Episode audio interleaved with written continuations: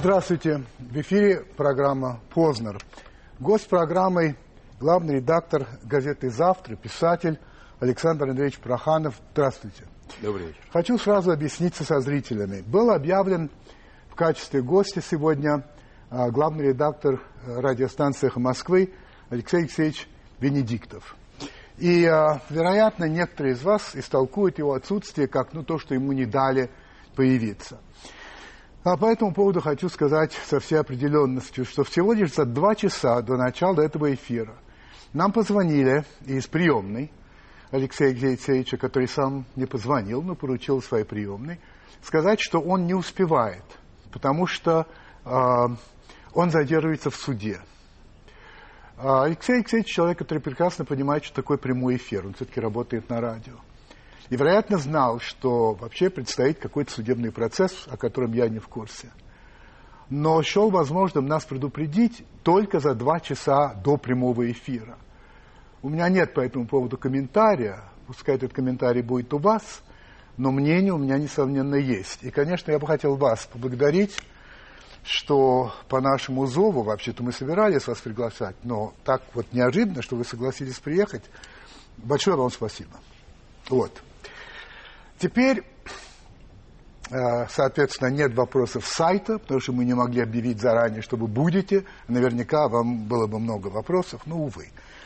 Значит, хотел бы начать вот с вас, как с личности. Вот э, читали вашу биографию, значит, вы закончили МАИ, правильно? Московский авиационный институт в шестидесятом году, так?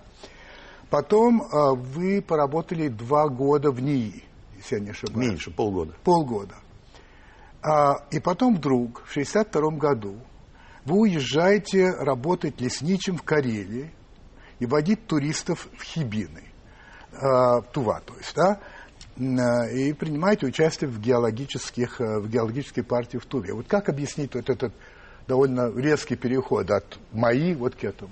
Что происходило? Это объяснение, оно пришло с годами. Вначале оно было очень спонтанным. Это, это, Вы просто решение. Бросили и все? Ну, просто бросил. Я чувствовал некоторую тягость, у меня были другие влечения. Я испытывал род страдания психологического. Мне показалось, что я, став инженером, ракетчиком, я, э, я потерял свое главное в этом. И я нащупал свое будущее. То есть вы Те... поняли, что это не ваше вроде? Да, что это не, не мое. Хотя mm-hmm. все это не было мне отвратительным, наоборот, это было увлекательным, но э, маячили другие какие-то возможности, говорили, теперь задним числом, спустя уже столько лет, может, это придумано мною, мне кажется, что это был своего рода бунт, что это такая протестантская акция. Потому что в те годы, шестидесятые годы, это же были годы довольно жесткой системы. Система, она была не сталинской уже. Да. Это был год, когда СССР подписал конвенцию, позволяющую людям, ну, как бы выбирать профессию. Потому что я ведь уходил, меня, меня грозили судом. Но все равно это была довольно жесткая структура. А я человек не системный, я это понял в течение всей своей жизни. Я, может быть, бежал от системы, может быть, я протестовал таким образом против той системы. Может быть, это была определенная форма э, диссидентства той поры. Не очень распространенная, потому что большинство таких вот э, диссидентов-идеалистов ходили в дворники, в сторожа, а тут кинутся в леса, в деревни, в народ, на лесные делянки. Это требовало ну, какой-то подготовки. Она у меня была. Хорошо. Потом смотрите дальше, что с вами происходит. Вот в семидесятом году, в семидесятом, вы стали корреспондентом «Правды». Литературной газеты. Литературной газеты и «Правды» или только литературной? Нет, только литературной газеты. А, а потом «Правды», да? Или вообще Нет, мы не я были? После того, как я сложился как журналист, боевой, полевой, военный. Меня стали приглашать в самые разные издания, в том числе и «Правда». Она приглашала меня, скорее, все-таки как писателя, нежели как журналиста. Ну вот скажите, пожалуйста, что происходило? Вот мы, я смотрел ваши разные биографии, они есть на разных сайтах и так далее. Вот отсюда есть одна и та же дыра. Вот между Тувой, так сказать, и появлением как э, корреспондент литературной газеты. Что происходило вот в это время? Не было ни тюрьмы, Не, нет, было, нет, не, было, не было федерального розыска. А что было-то? Где а, вы были? Вернувшись вот после этих вот э, сканирований по стране опять в Москву. Когда? Ну вот, наверное, вот в эту дуру. Я уже не помню, когда. Я очень плох на, на цифры. Я кончил, кончил носиться по стране. Я набрался достаточно большого, больших, крупных впечатлений. Мне хотелось эти впечатления реализовать в моих работах, в прозе, в рассказах. И для этого, как мне казалось, мне нужно было оказаться вот в недрах культуры московской. Я вернулся сюда, и я нащупывал возможности э, печататься. И эти возможности постепенно появлялись. Например, за это время я был... Э, я работал в, литер, в литературном институте лаборантом. То есть, по существу, я подавал чай нашей профессуре. Знаете, как лакей половой с салфеткой через руку подходил, расставлял сервизы перед высоколобными. Это давало вам, конечно, опыт. Это мне давало такой опыт самоиронии. самоиронии. Хорошо, ну вот смотрите, вы бывали вот в горячих точках. Это от какой газеты? Вот там Никарагуа, Камбоджа, Ангола. Было так. Мои первые, первый военный поход был... в шестьдесят девятом году от литературной газеты от «Даманский», на «Даманский», и тем же летом жил на школе, где был второй бой с китайцами, о котором мало кто знает. Это был очень тоже кровавый, интересный и победный в данном случае бой, реванш на Даманском. И потом э, в Афганистан я поехал от литературной э, газеты, и практически во все горячие точки я ездил как... послание с литературной газеты, но уже я изменил амплуа. Я не был спецкором, а я стал писателем. А если, вот вы помните, у Союза писателей была своя казна. У Союза писателей были свои валютные накопления. И они посылали меня по моей просьбе в те места, которые, ну, на которые не откликались. Вы сами просились. Я сам просился. Я знаю, что целая и плеяда... К вам, и к вам было достаточное доверие, все-таки будем вспоминать, что да. в советское время, да, да. что вас посылали. Меня посылали, мне было, ко мне было абсолютное, как мне казалось, доверие. И от... У вас были какие-то связи с КГБ? Я думаю, что они были, как и у вас, но мы об этом не догадывались с вами. То есть сами Нет. того не зная. Сами того не зная, да. Нет, я что... знаю точно, что они не были, потому что меня вербовали, я упорно отказывался, и за это стал совершенно невыездным. А вы вот были выездным. Ну, если бы я был агентом КГБ, я бы гордился. Неужели вас не, не вербовали? Я был бы горд... Мне говорили потом, уже когда э, все сунули свои носы в картотеки, мне говорили, что в картотеке Проханова написано «вербовке не подлежит». Мне это лестно. Мне это лестно. Тем более, что меня ведь вербовали не только в структуры. Что в этом нет ничего ужасного. Нет, нет, нет, нет, я задаю вопрос. Меня ведь вербовали и в ка пэ эс эс тоже. И вы как? И я уклонился как от одного, так и от другого. Вы так и не были членом партии? Я так и не был. Я считаю, что это упущенный шанс. И это не смущало никого? Это не смущало ни, ни людей из разведки, или... ни людей из литературной газеты. Ну что, здорово, здорово, ничего не скажешь. Теперь Даманский. А... Вы писали об этом. Я сделал, да, две публикации. Скажите, пожалуйста, были ли вещи, о которых вы не могли писать? Наверное, да, они были. Но это, эти вещи не связаны с информацией, по-моему. Они связаны все-таки с эмоциональными оценками вот всего происходящего. Потому что мой материал, который я сделал, он возымел успех. Я же был совершенно молодой человек, взявший... Меня взяли практически с улицы. Меня Вам сколько лет было? Стажа. Ну, мне было, наверное, двадцать... тридцать один? Ну, может быть. Это был шестьдесят девятый год. Посчитайте, у меня сейчас калькулятор. Да. Да, да, да. Ну, для журналиста это достаточно конечно, молодой конечно, срок. Да. Но он возымел успех. Потому что до этого... Я очень усердно занимался фольклором русским. Я собирал песни, плачи, сказания. И вот эта интонация беды, случившейся тогда, она во мне все время жила и присутствовала. И когда прилетели на вертолетах родители убитых, а там на этой заставе Нижнемихайловской хоронили, по-моему, до тридцати убитых пограничников. Это был целый такой ужасный парад аллей этих гробов красных. Туда привезли со всей страны э, матерей и отцов. И они, врываясь вот в эту палатку большую, где они начинали рыдать. И причитать так, как, по-видимому, причитали в период «Слово о полку Игореве», там, ах ты, Коленька, милый мой сыночек, кто ж тебя там избил, да ты такой большой, да в гробик ты не влазишь, да еще что-то. И вот эти я, плача, стоял, сам рыдая у этих гробов, и записывал эти плачи. Скажите, пожалуйста, вот эти вот цифры, что тридцать человек и так далее, вам позволено было это написать или По-моему, да. По-моему, да. Кажется, То что есть, да, на, да? Надо мной не было э, особой тогда в этом материале цензуры, потому что, м- потому что я дал волю вот этим эмоциям. Там было мало такой пропаганды антикитайской. Я помню, ну вы часто довольно бывали в программе «Времена», да. Я помню, как-то вы рассказывали, что, вот этот, что, во-первых, вы были там, когда были бои. Нет, я был, нет? Нет, я там был, сражения были третьего числа. третьего... третьего марта. Так. третьего марта. А я прилетел, по-моему, четвертого или, может, даже пятого. Так что непосредственно, так сказать, пороху вы не нюхали, получается. Ну, да? бои, бои продолжались. Ага. Бои продолжались, перестрелки, потому что там была вторая вспышка. Вторая так. была вспышка пятнадцатого. Я был как раз между первым и вторым. Но там, что там нюхать порох, там пахло кровью и порохом везде. Но вы тогда говорили, как-то я помню, что для вас Даманский что-то изменило сильно. Да, да. Что вот, что? А вот, кстати, мы об этом и говорили. Я был, в общем, фрондером по натуре своей.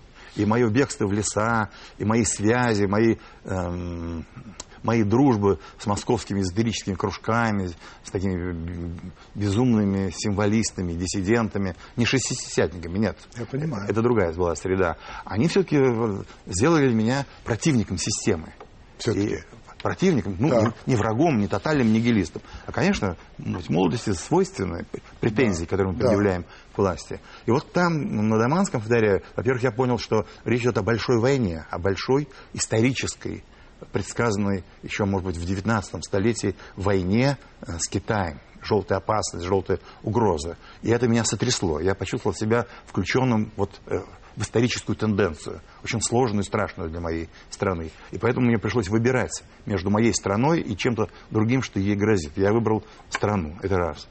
А второй, там был такой эпизод, очень такой, ну, может быть, я ее опять уже спустя столько лет придумываю. Может быть, есть нечто в этом эпизоде, додуманное мной потом. Но э, там был один молодой особист, или пограничник. Пограничные войска – это КГБ. И там был особист, э, связанный с войсками. Молодой человек, по-моему, э, старший лейтенант, наверное, старший лейтенант. И нам с ним захотелось приблизиться вот к месту этого боя, сражения. Вот это Уссури, это река, огромная река, разделенная вот этими льдами да-да. мартовскими. На той стороне Даманский. И нам хотелось немножко приблизиться туда, к этим лёжкам кровавым, которые оставляли эти раненые пограничники. И мы с ним вместе вышли на этот лед и поползли, не получив как бы директив даже. Вот в момент, когда мы двигались рядом по этой реке, а лед был достаточно толстый, но под ним гудела вода, гул, рокотал этот гигантский восточный поток, и он нас сотрясал. Я вдруг почувствовал какую-то поразительную солидарность с этим человеком. Человеком, связанным с системой, с госбезопасностью, с армией, с войной. То есть тот человек, который совсем еще недавно казался мне нон-грата, э, протесте, которые пугали моих друзей, моих писателей, не имеющих работы, и моих э, стихотворцев, которых готовы были схватить, в сумасшедший дом посадить, этот человек вдруг стал мне родным. Вот этот момент я зафиксировал в своей психике. И потом э, очень часто на протяжении всей своей жизни мне приходилось выбирать между страной, родиной, или государством, точнее сказать, и э, явлениями, э, связанными э, с истреблением, умалением, ослаблением этого государства. И я всегда выбирал государство. Скажите, пожалуйста, Александр Андреевич, вот вы сегодня считаете, что существует желтая опасность? Я думаю, что существует и желтое, и черное. Я имею в виду ту, о которой вы сказали. Конечно, конечно, она существует. Возможность войны между Россией и Китаем. Я не думаю, что война. Ведь сейчас войны, войны в двадцать первом веке, они ведутся не средствами. Э, ну, я просто ссылаюсь на то, что вы сейчас говорили, что я думаю, что, это чувство. Я думаю, что опасность существует. Она мне видится не, э, не опасностью блестяще оснащенных китайских дивизий, которые стоят сейчас вдоль э, русской границы, которые перейдут и захватят. Нет, есть инфильтрация. Есть инфильтрация населения. Есть инфильтрация уклада. Есть инфильтрация этой великой китайской победы, которую они одержали в начале двадцать первого века, и, видимо, одержат окончательно где-нибудь к середине двадцать первого века. И ощущение, что рядом с тобой существует могучее сверхгосударство, полноценный, развивающийся. Вы полагаете, что двадцать первый век будет китайским? Я думаю, что через пять лет мы с вами поедем праздновать победу в Пекин. Чью победу? Победу китайской цивилизации над белым миром, над буржуазным миром. Победу вот этой загадочной для нас. Мы, мы это будем праздновать? А я думаю, нам, у нас не, не останется других возможностей. Нам, есть... нам придется либо воевать с этим, либо признать это. Позовут, вы думаете, да? Меня-то точно позовут. Да, это я думаю так. Да, это да, это да, правда. Да. Скажите, пожалуйста, когда бы вот дальше вот с вами произошла вот эта, ну не знаю, метаморфоза или своеобразная перестройка на Даманском, в дальнейшем, когда вы ездили вот на раз, в разные горячие точки, в том числе в, в Афганистан, вот это чувство в вас сидело? Во мне после этого поселилось другое чувство. Ведь мои, у меня появилось много всяких друзей, связей. Да, да. Я сменил амплуа, я оставил свою вот эту вот кислотную среду, в которой я подвязался. У меня были блестящие друзья, которые меня много мучили, были старше меня. Среди них был один Константин Павлович Пчельников, футуролог, архитектор, который э, мыслил категориями цивилизации, в том числе цивилизации советской. И он, как авангардист, который воспринял вот эту потрясающую энергию двадцатых годов и перенес ее через вот эти вот тяжелые, страшные, может быть, времена там сороковых, пятидесятых, он вот этот пафос грядущий, пафос двадцатых годов, пафос конструктивизма и русского космизма, если угодно, он э, нес себе, и он мне передал его. И поэтому я... А вы цените вот то, о чем он вам говорил? Да. То, что это было потом уничтожено, согласитесь? Нет, уничтожено это было... Э, там, не знаю, в тридцатых годах. Да, да, а да, он, да. он-то был э, человек ренессансный. И потом, разумеется. Ну, вот это ренессанс. И вот вы... Это было уничтожено как что-то с точки зрения тех, кто это уничтожали, как нечто такое, что не соответствовало... ну, что ли, философии, что ли, советской и так далее. Вот как вас вот, вот здесь... Видите, опять, так мне кажется, опять, опять-таки, вот уже теперь, теперь, сравнительно недавно, я понял, что это все не было уничтожено. Это, это изменило э, форму, это изменило э, костюм, ризы. Потому что я до сих пор оцениваю советский строй, особенно вот такой сталинизм с его победой в сталинской цели, как торжество русского космизма. Это космическая русская задача, антропологическая задача, э, связанная с мессианством русской истории, русского народа и э, вот этого русского порыва, во многом трагического для самого народа. И, конечно, э, там сороковые или пятидесятые, или даже шестидесятые годы не были годами э, Вернадского в полном смысле слова или э, Николая Федорова, но уже э, к шестидесятым, началу семидесятых годов, эти тенденции проявились. Они проявились. Вы их опять задавили очень быстро. Ну. ну вот перед вами сейчас человек, который не был раздавлен этим катком. Вы нет, потому что вы перешли. Вы да. же были фрондером, а стали... Совсем не фрондером. Нет, а вот знаете, оставайся вы фрондером, так, неизвестно. Нет, вот та период, тот период, о котором говорю, был период еще более сложной фронды. Потому что... Но она была, согласитесь. Потому в хрущевские времена она была. Потому что оппонировать государству а, с либеральной стороны было очень опасно. А оппонировать государству с точки зрения футурологии было еще опаснее. Потому что претензии, которые предъявляли мои друзья и я государству, они были страшные. Государство остановилось в развитии. Государство не хочет развиваться. Государство не идет тем путем, который направили. Как вы предъявляли? Расскажите мне, вот каким образом? Ведь вы об этом не писали. Я писал, я писал... В «Литературной газете»? Не, ну, в «Литературной газете» это же была своеобразная... Я б... знаю, что я очень хорошо помню. Так вот, в «Литературной газете» можно было писать о очень многом. Кстати, я написал об этих городах, летающих Пчельникова, о его новом космизме, и об этом можно было писать. Хм. Скажите мне, пожалуйста, когда наступил период э, развала страны, я имею в виду появление Горбачева, э, гласность и так далее... Вы как сразу отнеслись к этим переменам? Вы об этом тоже, наверное, писали каким-то образом. Да, я, я об этом, к этим переменам отнесся довольно быстро, радикальнейшим образом.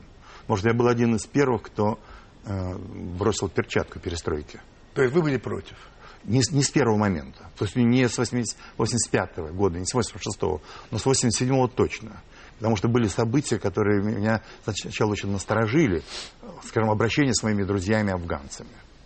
Афганская компания, афганская армия, сороковая армия, э, с которой я по существу, по существу провоевал, там, не знаю, пять лет. Вы сами воевали? Я был писателем, но в какие переделки я находился, одному Богу известно.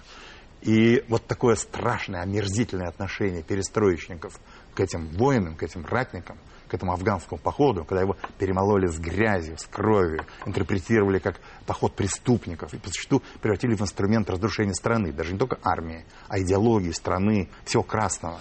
Вот это меня сначала насторожило, а потом внушило отвращение. И, по-моему, я уже не помню года, в каком-то восьмидесятом, может быть, шестом или седьмом году я написал свою первую э, такую прокламацию политическую антиперестроечную. Это, эта статья называлась «Трагедия централизма». Она, эта статья, по существу, сделала меня политиком. Я к этому моменту... Она была опубликована в... Она была опубликована в «Литературной России». Ага. Тогда это был орган такого, такой оппозиционный. Да, да, да. Оппозиционный. Если «Литературная газета» к тому времени стала радикально-либеральной, то вот «Литературная Россия», напротив, стала стал радикально-консервативной. Стала консерва... да. А как она вас из вас сделала политика? Как это понимать? А я до этого времени был вольный художник практически всегда. Я до этого времени писал романы. У меня был только один интерес – носиться по миру, э, с с переметной сумой, собирать в нее впечатления, а потом их реализовывать в моих романах, в текстах. Угу. А тут вдруг я выступил с политическим манифестом. Причем это было, произошло уже в очень такое клокочущее, бурлящее время, когда э, общество было парализовано, поляризовано. И вот такой вброс, достаточно интенсивный вброс, он сразу привлек ко мне, с одной стороны, внимание э, консерваторов. Вам захотелось заниматься политикой, да? Так надо понимать. У меня не было другого выбора.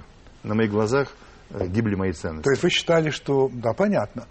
Я понимаю. Скажите, вот теперь, имея тот опыт, который вы имеете, оглядываясь назад, и если отвечать на эти вещи совершенно честно, вам не кажется, что вся афганская... Я не хочу даже использовать слово «авантюра».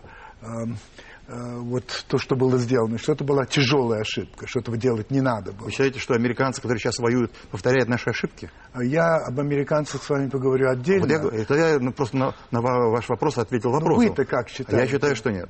Я не считаю, ошибка. Что, ну, конечно, не ошибка. Это, это, была, это была война, направленная на создание кордона.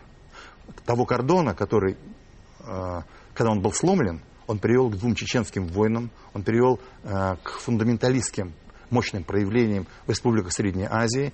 И афганская война до сих пор идет на московских рынках. Mm-hmm.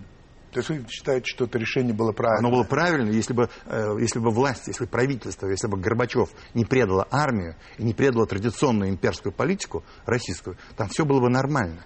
И у, я думаю, что у американцев, может быть, достаточно хорошо сложится ситуация, если Обама не предаст свои контингенты военные.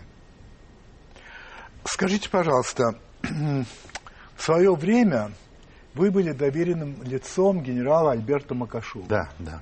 Это девяносто первый год. Я по-прежнему с ним дружу. Когда э, речь шла о выборах президента Российской Федерации. А, человек... Ну, скажем, явно антисемит, что не скрывает, там жиды, туда-сюда и так далее. Вы же человек просвещенный. Конечно. Литератор. Да. Неужели вы считали, что такой человек может быть успешным и полезным, и нужным президентом для России? Вот с такими взглядами, я бы сказал, троглодитскими.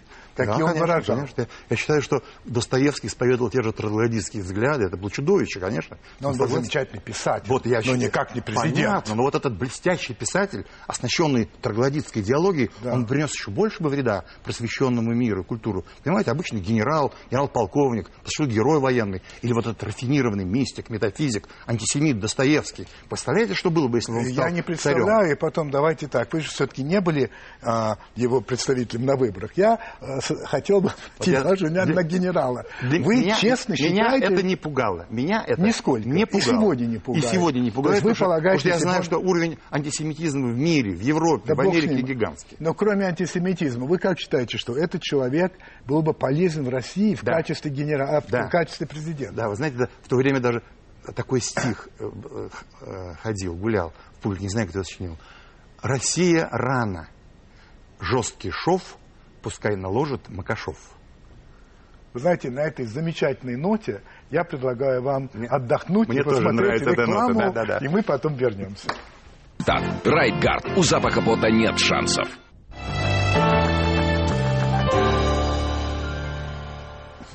Ну вот мы ушли на весьма высокой ноте, и пока была реклама, немножко разговаривали с Александром Андреевичем, который сказал мне замечательные цитаты, что ему было все равно, кто будет президентом, даже обезьяна, только бы не Ельцин. Я сказал, я готов был голосовать за антисемита, за, каб... за каббалиста, за, за инопланетяна, даже за искусственную обезьяну, не говоря уже о моем друге Макашове, который гениально створяет героя. Ага, я...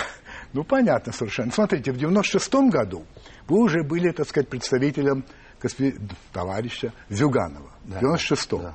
Вы бы и сейчас стали? Или, может быть, у Нет, вас некоторые конечно, разочарования? Ну, конечно, я отошел от КПРФ. И Почему? Газета моя, ну, потому что мне показалось, что КПРФ остановилась в своем движении. И, вернее, она не запустила движение. А-а-а. Она э, вот как выпала вот, из... Э, из Да, из обоймы советских партий или советских идеологий, так и остановилась.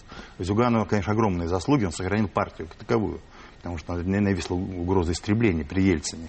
Но спас, он спас партию, но не создал ни нового левого проекта, не создал из партии новый интеллектуальный центр. Позвольте вас процитировать. В конце концов, когда вырвали партию из Конституции, имея в виду КПСС, да, да.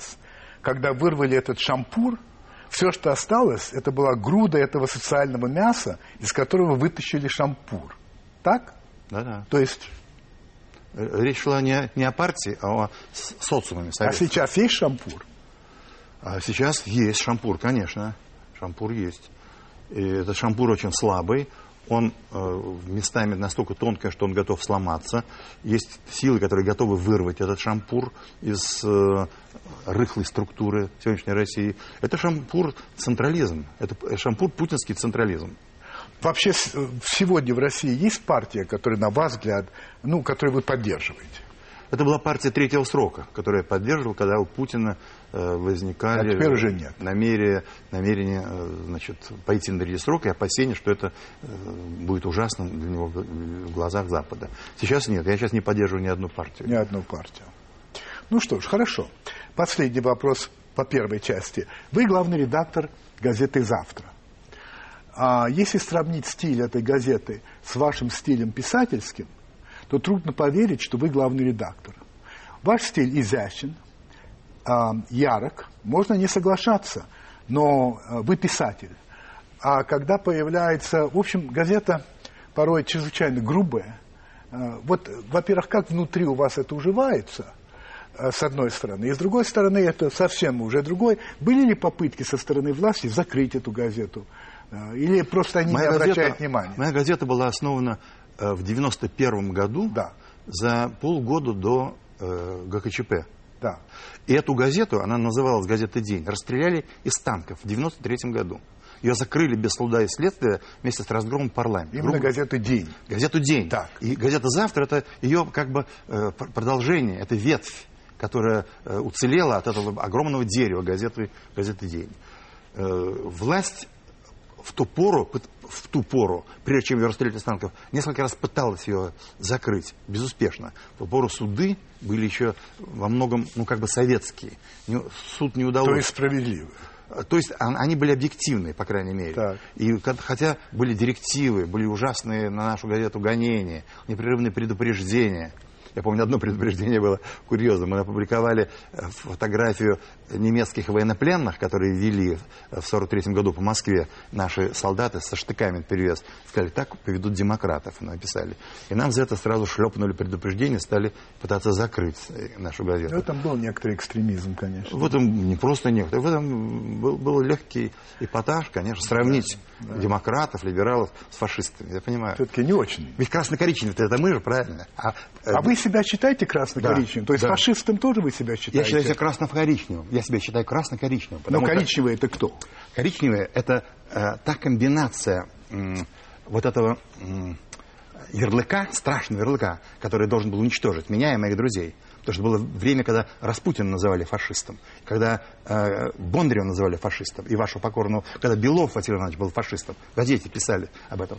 А да, когда... Это ладно, это нет, то есть, ничего я... хорошего нет. нет я... Но вот все-таки вы принимаете вот этот да, ярлык? Я принимаю, потому что этим ярлыком после расстрела Дома Советов хотели уничтожить Белого все дома, мое... вы имеете дом, в виду? Да. Нет, я имею в виду Дом Советов. Ну, Белый хорошо. Дом — это в Америке, ну. а здесь у нас Дом Советов. Хорошо. Стреляли не по Белому дому. Хорошо.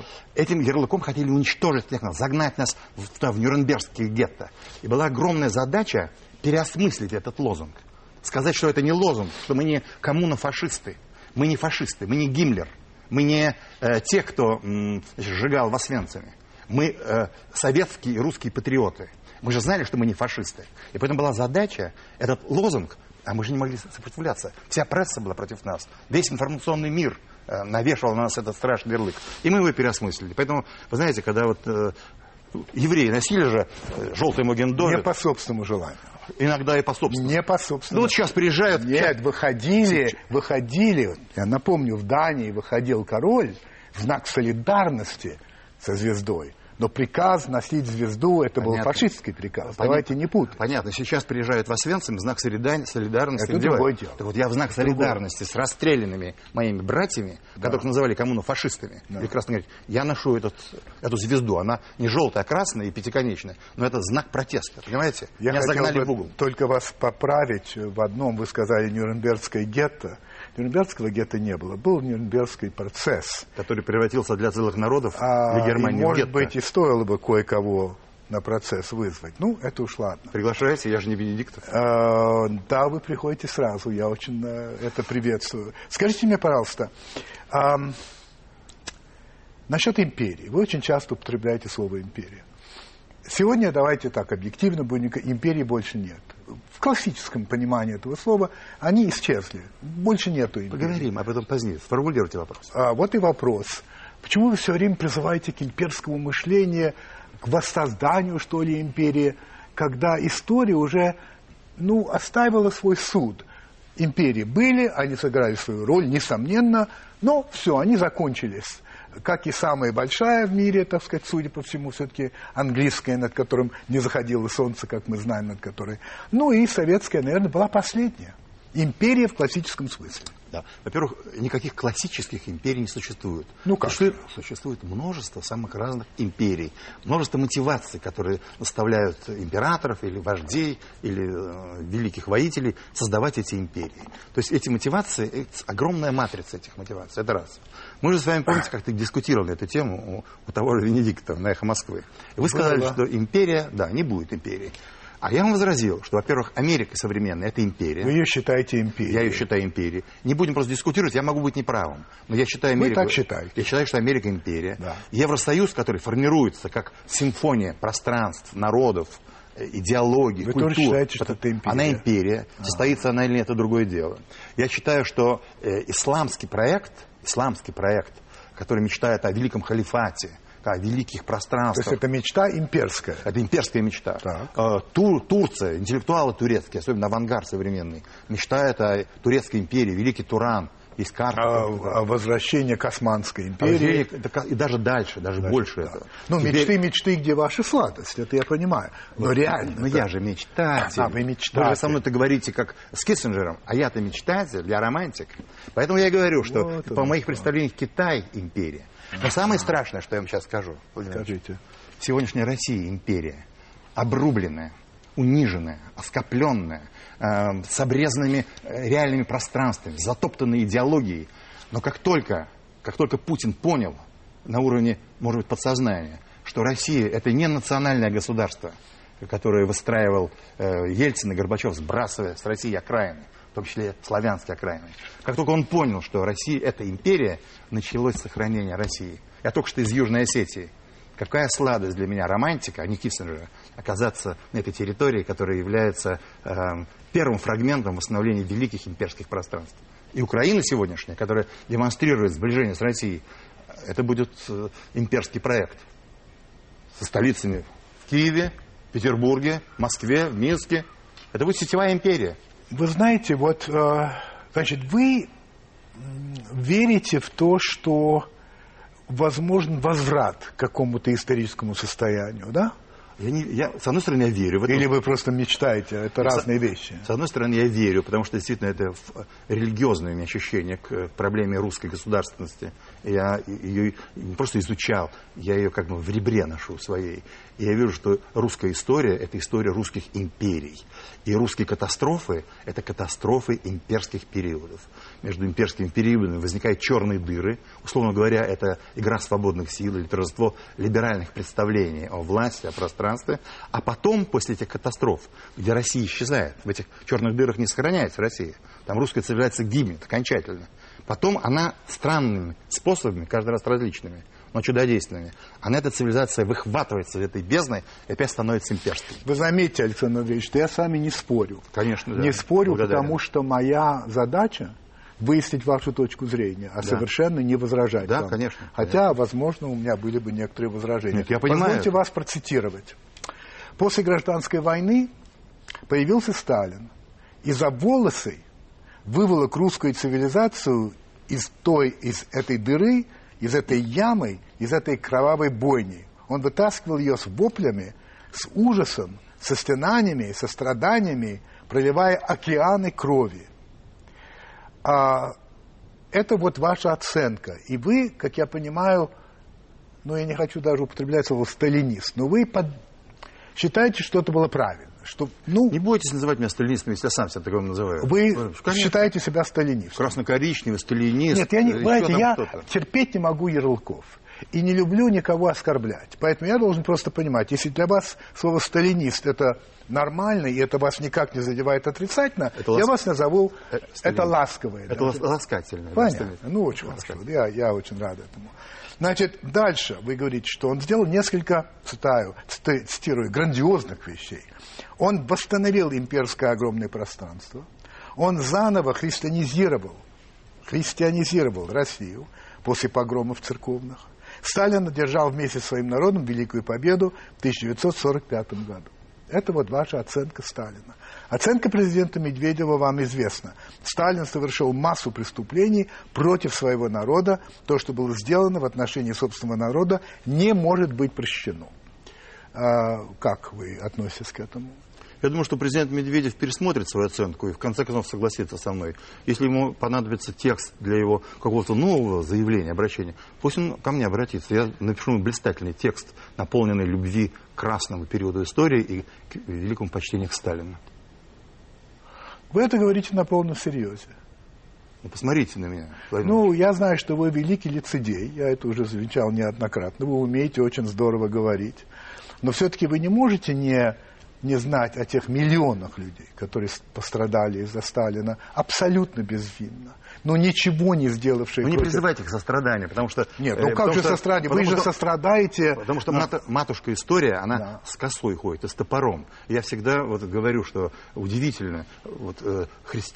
православные христиане, которые меня критикуют, и э, евреи, которые постоянно э, меня обвиняют. Я им всегда говорю, Моисей, который является христианским святым, и, конечно, он является великим пророком еврейским.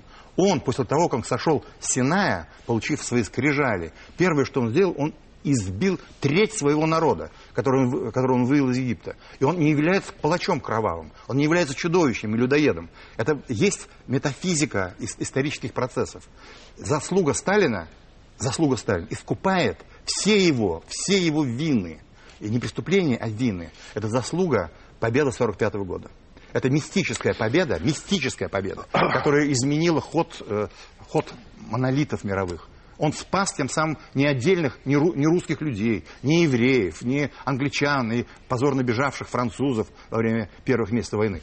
Он спас человечество, как это сделал Христос в свое время. Он не позволил человечеству идти по этому страшному, чудовищному пути тьмы. Вот что он сделал Сталин. Как и Моисей, кстати.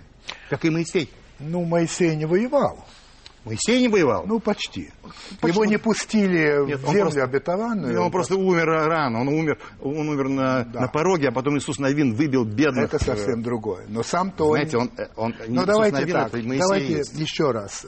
Вы убеждены, судя по тому, что вы говорите, что именно Сталин является главной силой победы в вот, войне сорок первого — сорок пятого года. Не народ русский, не каждый отдельно взятый человек, а человек, который, по вине которого, кстати говоря, страна была совершенно не готова к войне, который не верил донесениям разных людей, в том числе собственных разведчиков, о том, что война начнется двадцать второго июня сорок первого года, который запретил поднять самолеты в воздух, чтобы не провоцировать немцев, который попался на удочку Гитлеру крупным образом. И в результате, в начале войны у нас были невероятные, неслыханные потери. И вы говорите, что этот человек и есть тот человек, который победил в войне, и поэтому эта заслуга перекрывает все его, как вы говорите, вины. Так? Вот этот, простите, Владимир Ильич, но этот трюизм, который повторяют э, все либералы и также некоторые церковники, выиграл русский народ, или советский народ. Сталин здесь ни при чем. Вопреки Сталину... Ни при чем я не говорю. Нет, ну почему? Но, но вы видите, он победил. Нет, я говорю, я говорю, что победил сталинизм. Не Сталин, а сталинизм. Как целая э, система поведения, в которую включены были вожди, номенклатура, духовенство, народы, э, заключенные, их охраняющие люди, Деникин, который ушел из России. Это огромный комплекс явлений, который, э, конечно, аккумулирован был в лидере, в вожде. Это раз. Не бывает побед без вождей. Понимаете? Если вожди не нужны, зачем нам эти вожди, в которых мы сейчас живем? Понимаете? С кем устанавливать... Победы вы имеете в виду военные? Победы моральные, военные, политические, даже, даже карнавалы шутовские, которые... А что, вы считаете, что глава государства это вождь? А вы считаете, что глава государства такой, как, например... Э... Нет, вообще, глава государства. Для меня это никакой не вождь. Это, вас это, не вождь. Это избранный человек. Ну да, да. да. Это, это в период карнавалов политических. А в период катастроф, конечно, он вождь. Более того, он не просто вождь. Если это будут глобальные катастрофы, связанные с истреблением народа, то это просто духовный лидер. Я вам сейчас говорю, я из Южной Осетии. Какой-то, это не, это не президент, это вождь, это лидер, это духовный лидер своего небольшого народа, который спас этот народ от тотального истребления. Поэтому вот я вам говорю, что э, Сталин, Сталин как часть сталинизма, как часть сталинизма, вершинная, ну, как основатель часть... сталинизма. Основатель, да. Ну да, основатель сталинизма. Поэтому он, называется сталинизм. Он выиграл эту страшную войну. Теперь он, конечно, виноват. Он первой потери, огромной потери. Да где ваша европейская Франция? Она сдрейфила, она поджала ну, хвост. Я лично... А, а Дюнкерк, а Дюнкерк. Я никак гордиться Францией не могу. Она оказалась, более того, что капитулировала без сопротивления, но и повела себя, если не считать де Голля, в общем, не лучшим образом. Я же не защитник в этом смысле Франции. Я пытаюсь понять вот ваше отношение к Сталину, который для меня, для меня да, да, является... преступником. Конечно, конечно, да. конечно. Для меня кумиром. Да, ну хорошо. Скажите мне, пожалуйста. Я договорю, с вашего позволения, о том, что этот внезапный удар Гитлера, он за две недели уничтожил Францию, сбросил англичан э, Ла-Манш, да, Ла-Манш, да. И этот страшный первый удар по России, он обернулся огромными потерями для советской армии, отступлением, которые потом были преодолены. Они не были преодолены Францией. Это понимаете? Верно, абсолютно. И более того, абсолютно. А, а, а подумайте, Владимир Ильич, вы подумайте. Смотрите, Англию-то он не сумел все-таки поставить не, ну, сумел на колени. Ее... Не сумел. Видимо, СССР поставил. СССР. Видимо, сделал ошибку. Видимо, не надо, ему надо было сперва справиться с Англией, а потом уже повернуть на восток. Не, да, он не Возможно, мог, он не мог переплыть Ла-Манш, потому что да. шли бои уже под Смоленском. Ну, да. Если Гитлер, если фашисты, не Гитлер, если фашисты сумели одним мановением руки уничтожить шесть миллионов евреев, мановением руки, шесть миллионов, а советские люди в этой войне страшной проиграли, потеряли там, двадцать пять миллионов, причем и мирных, двадцать семь, и военных. Разные цифры. Ну, ну, ну не, не двести миллионов, согласитесь. двадцать семь. двадцать семь, хорошо, да, двадцать семь миллионов. Да. Вы понимаете, какой силы было, было это зло фашистское? А вы знаете, вы понимаете, сколько какой силы было это зло? В войне. Вы знаете эту цифру? Немцы, немцы потеряли историческое будущее. Нет, в этой сколько войне. народу они потеряли? Ну, я, я не помню. семь миллионов. Понимаете? семь и двадцать семь. семь миллионов на полях сражений. А сколько они были потеряны? десять. десять. Это цифра плюс официально. Плюс еще десять. Нет, да. это неправда. Ну, ну это... бокс, не будем об этом да, спорить. Да, да. Скажите мне еще вот какую штуку. Значит, вы не сторонник выборов? Нет, я не сторонник выборов. То есть э, э, руководителя должны каким-то образом, как определить руководителя страны? Я не, не знаю, я не знаю, как определить руководителя страны, но выборы это профанация. Вообще. Я, ну, те, в которых я участвовал, как в советское время или и в это время. Это... Вообще они профанации в мире, это как способ э, выражения народной воли не годится? Я, я, я думаю, что в сегодняшнем мире уже давно профанированы все либеральные ценности демократические. Все демократические институты, они по существу являются камуфляжем. Маска новой реальности, такой ну, уродливой, страшной, чудовищной реальности. Я думаю, что неофашизм на пороге мира. Поэтому я против выборов. И у меня все технологии выборов, которые я знаю, у нас в основном, да. они там, у них, у меня они отвратительные. Еще один вопрос, к сожалению, время летит, мне очень интересно с вами говорить. Мир вступил в пору, когда либерализм будет формироваться в сильную руку, в диктатуру либерализма. Она, эта рука, в железной перчатке будет смахивать с лица земли целые народы, целые континенты, целое нерентабельное человечество. Это что ж такое? Отличный текст. Не, ну текст, конечно, красивый, что и говорить, но реально, как это понимать? Что... Это понимает так, что э, дискуссия, которая вышла из кулуаров и развернута в обществе, говорит о том, что э, человечество переносы, перенаселила землю. Что она перенаселила землю не героями, не творцами, она переселила землю народами-паразитами даже, скажем, Африка. Зачем такое количество людей? Они только едят, они требуют к себе помощи, они требуют непрерывных траншей. И концепция, и надо бы их... и концепция золотого миллиарда, концепция золотого да, миллиарда, да, да, да. она говорит, что, конечно, надо бы сбрасывать эти континенты. И поэтому либерализм, который сейчас потерпел сокрушительную катастрофу в этом экономическом кризисе новом, он ищет новых форм существования в мире. И эти формы – это насилие. Александр это... Андреевич, дайте мне все-таки понять. Если так все это опустить, все эти вот слова, ну, и просто говорить коротко, вы сторонник того, или так случится, что так называемые народы-паразиты, в данном случае народы Африки, будут просто... Вот вы меня неверно поняли. Так, так, так, хочет, э, так хочет система и структура, э, которая сейчас уничтожает афганский народ и иракский. Это и есть либерализм. Это есть либерализм. Вот либеральный это. Фашизм, да. Ага. А моя точка зрения такая, что э, вот эти народы, которые сейчас считаются паразитами, при изменении общей ситуации в мире, экономической, моральной, религиозной, они могут стать народами-творцами. Потому что человек, каждый отдельно взятый, производит больше, чем он может потребить. Поэтому схватка между Гитлером и Сталином, она еще впереди. Схватка между фашизмом и социализм впереди. Я надеюсь дожить до начала этой схватки открытой. И вы знаете, чью сторону я возьму. Да, я не сомневаюсь, это мне одной минуты. А, конечно же, социализма. Конечно же, Иосиф Виссарионович, а не Адольфа. Ну да. Кстати, Адольф-то может быть кем угодно. Он может быть русским, арабом, евреем. Это я понимаю. Это я понимаю. Я понимаю. Даже, да, это нет сомнений никакого. Ладно. А, да, ладно. А, скажите, пожалуйста, принципиальная разница между Адольфом и Сталиным вот будущим, будущими в чем? В том, что э, новый Адольф, как и старый Адольф, пытается выстроить человечество в иерархическом смысле. Наверху пирамиды бриллиант вот этих сверхлюдей, а внизу корчащиеся народы, умирающие, мерзкие. Ну и по мере возгонки там более совершенные народы. А новый э, э, генералиссимус, да, новый да. генералиссимус, он будет, выстроить, будет выстраивать все-таки народы э, вот, в, в, в гармонии, в справедливости, в синтезе, в имперском синтезе. То есть как это делал Сталин? Так, так это делали все Понятно. Великие имперцы. Хорошо. Ну что, крайне интересно. Я надеюсь, что все, что вы говорили, вы говорили абсолютно серьезно. Потому что тогда это интересно. В глаза, смотрите в глаза. Ну, да, действительно похоже. Значит, я, с вашего позволения, теперь передам а, слово Марселю Прусту, у которого к вам есть несколько вопросов. Всего десять. Постарайтесь на них отвечать коротко. Первый вопрос. Чего вы больше всего боитесь? Больше всего боюсь, что моя вера в бессмертие оказывается ложным, что, что бессмертия не существует.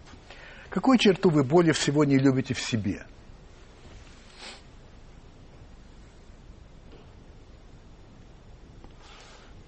Вот, размышления над этой темой, о которой я сказал вначале, в недрах которого я пытаюсь увильнуть от страшного суда. Какую черту вы более всего не любите в других? Предательство. Кого из ныне живущих вы более всего уважаете? Есть ли такой человек? Ну, за исключением вас, Владимир Владимирович, я думаю, что... Э... Я просил серьезно отвечать Нет, на вопрос.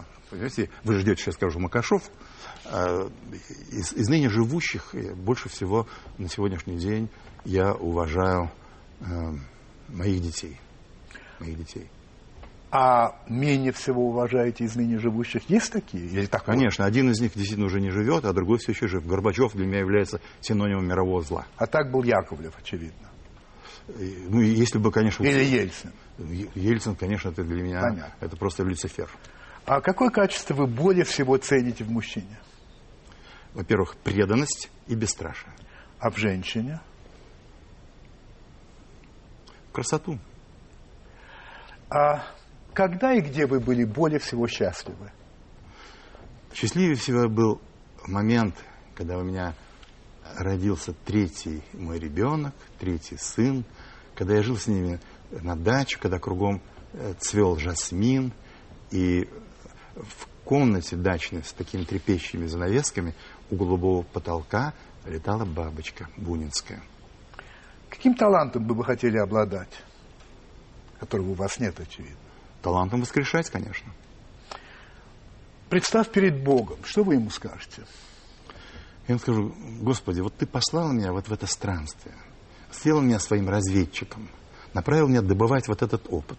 Я честно выполнил твое задание, пойдя по этим революциям, войнам, каверным, скверным. И вот я тебе на ладони принес несколько крупиц этого опыта. Посмотри, пригодится ли он тебе. Если он пригодится, возьми его, я буду счастлив. Если нет, сдуй его, как ты делал все миллионы лет в ладони. И я буду самым несчастным человеком из твоих рабов. Это был Александр Андреевич Проханов. Спасибо большое.